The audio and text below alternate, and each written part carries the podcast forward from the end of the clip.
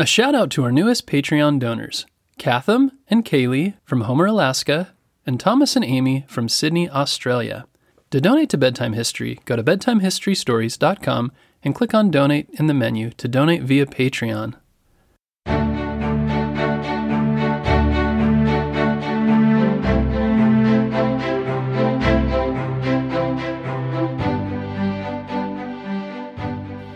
Imagine, if you're not actually there, that you're lying down in bed, snuggled under a warm blanket. Your dad or mom has just told you a magical story about a kind giant who brings pleasant dreams to children. As you close your eyes, you think about the giant, what he might look like, what you would do if you met him. Just then, you hear a gentle tapping on your open window, and a bamboo pole pokes through. A puff of air whiffs out of the tube in your direction. This is like the story you just heard. You wonder with excitement if it's the friendly giant, blowing sweet dreams into your room. When Lucy Dahl was a little girl, this very thing happened to her. As a grown up, she told a TV interviewer about it. Lucy's father, Roald Dahl, told her that story of the big, friendly giant who puffed sweet dreams into the minds of children as they drifted off to sleep. He wrote that story, The BFG, and many others as one of the most famous children authors of the 20th century. Lucy and her siblings were lucky enough to hear many of his tales as bedtime stories.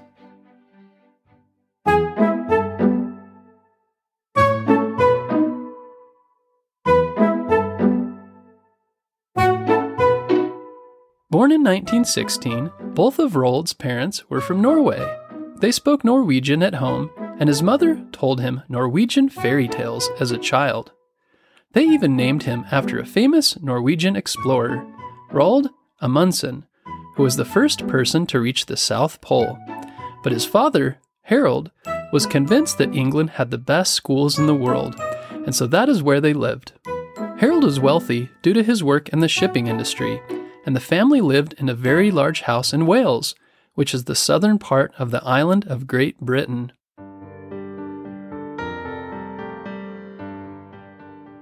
Even though the family was wealthy, Dahl's childhood was sad at times. His oldest sister died of an infection when he was three, and his father passed away from an illness only a few weeks later. This left his mother, Sophie, suddenly alone to raise six children. But she decided to stay in England so her children could attend school there as Harold had wished. Unfortunately, some of the schools Roald attended were not quite what a loving parent would hope for. Roald loved to pull pranks, which didn't go over well with his elementary school's headmaster. Once he put a dead mouse in a jar of gobstoppers at a local candy shop. He and his friends thought the owner was mean spirited and grumpy, and that, may, and that may have been true, but the dead mouse may have taken things too far. The owner went to the headmaster of the school to complain. But what happened next should have never happened. The headmaster definitely took things too far he punished Roald and his friends by hitting them. Fortunately, Roald's mother, Sophie, was a loving parent. She didn't approve of the headmaster hitting her son, even though it was legal back then, and she told him so. She also took Roald out of that school and sent him to a boarding school. That's where the students actually live at the school the next year. Although Sophie wanted to improve her son's situation, the boarding school was no better. Roald was watched over by another strict and cruel headmaster and most of the other adults at the school, from the teachers to the nurse and dorm supervisor, followed his example. Roald wrote to his mother every week, but because the headmaster read the letters, he never wrote anything bad about the school. Though his school experiences were pretty awful on the whole, Roald did have happy times during his childhood. At one school, the students got to test Cadbury chocolates that the company provided. Roald dreamed of working in a candy lab where he would invent a new candy that would impress Mr. Cadbury himself. Maybe this reminds you a little of Dahl's book, Charlie and the Chocolate Factory. Summers were another happy time for Roald. His family spent every summer in Norway, where they would visit his grandparents and share a huge feast, then vacation on a remote island. There they would fish, boat, swim, and relax as a family. When he finished school, Roald didn't want to continue on and go to college. Understandable given how terrible his experiences with school had been so far. Instead, he wanted to travel the world.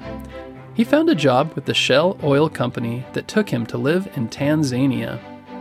When World War II started, Roald joined the Air Force to train as a fighter pilot. His service took him to many more countries Iraq, Egypt, Greece, among them. But in September of 1940, something terrible happened. Dahl crashed his plane in the Egyptian desert. He managed to crawl away from the wreckage, but his skull was fractured and he had been blinded. He was rescued and taken to a hospital where he slowly recovered and his eyesight returned. He was released from the hospital in February 1941. The Air Force returned Dahl to flying planes. They sent him to fight in Greece, where he took part in the Battle of Athens. He described fighting in these aerial battles as an endless blur of enemy fighters whizzing towards me from every side. Can you imagine being in a tiny airplane with lots of other planes swooping and buzzing past you? Soon after his time in Greece, Dahl began having headaches and blackouts related to the injuries from his crash. This time, the Air Force sent him back to England. He couldn't fly a plane when he might suddenly get a terrible headache or lose consciousness. He took a diplomatic job for the British in the US, but didn't like it. The work felt unimportant after fighting in the war. But one thing did happen while Dahl was working in Washington, D.C., that would change his life and the lives of millions of young readers forever. Dahl met a famous novelist named C.S. Forester. Forester asked Dahl to write about some of his war experiences, which Forester planned to turn into a story for the magazine The Saturday Evening Post. So Dahl wrote down his adventures as a fighter pilot. When Forester got Dahl's version of the story, he liked it so much he decided to publish it just as Dahl had written it, instead of rewriting it himself. Without really trying, Roald Dahl was suddenly a writer.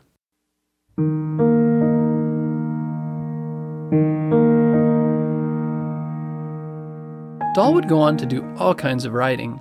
He wrote short stories for grown ups, some of which were turned into television shows. He wrote scripts for two movies.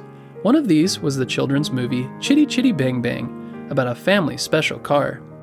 You might be surprised to learn that the other was actually a James Bond movie, You Only Live Twice. But of course, Dahl is best known for his beloved children's books. If you've read them, and I do recommend that you read them, you know that his books are wildly imaginative, funny, exciting, and sometimes a little scary.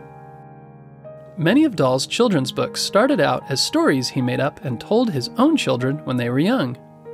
These stories were full of magic and whimsy, like a fantastic chocolate factory, giants who bring dreams to children, gnome like creatures who live in trees, and a giant peach that carries a boy and his insect friends across the ocean. Roald was inspired by the English countryside around his home, by the Norwegian fairy tales his mother told him, and by people he had met over the years. The hero of his books is almost always a child.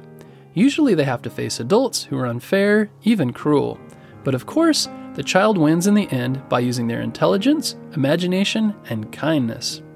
There's always at least one adult who is kind and who is on the child's side, though often it's the child who helps this grown up with their problems instead of the other way around. Does this sound a little like Dahl was recalling his own childhood? Like his characters, he had to face some scary and unfair grown ups, though he also had his kind and loving mother to come home to. He enjoyed having fun and playing pranks, just like many of the children in his books, and just like them, he was strong enough to get through these tough situations. Millions of Dahl's books are still sold every year. Many have been made into films over the years, including Matilda, The BFG, James and the Giant Peach, and Fantastic Mr. Fox. Charlie and the Chocolate Factory was made into a film twice. Matilda was also turned into a Broadway musical. Every year on his birthday, September 13th, fans around the world celebrate Roald Dahl Day by dressing up as characters from his books, throwing parties, and putting on performances inspired by his writing.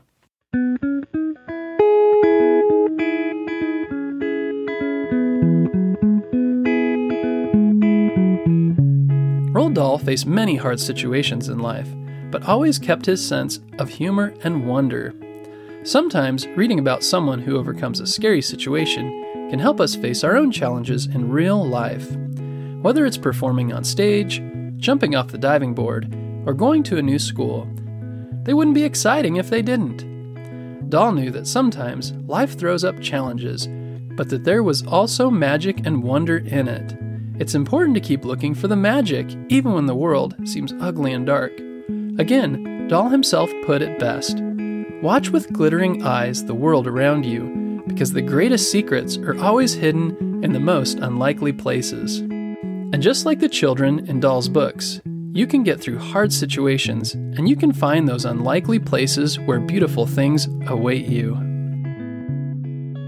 Thanks for listening to this episode about Roald Dahl.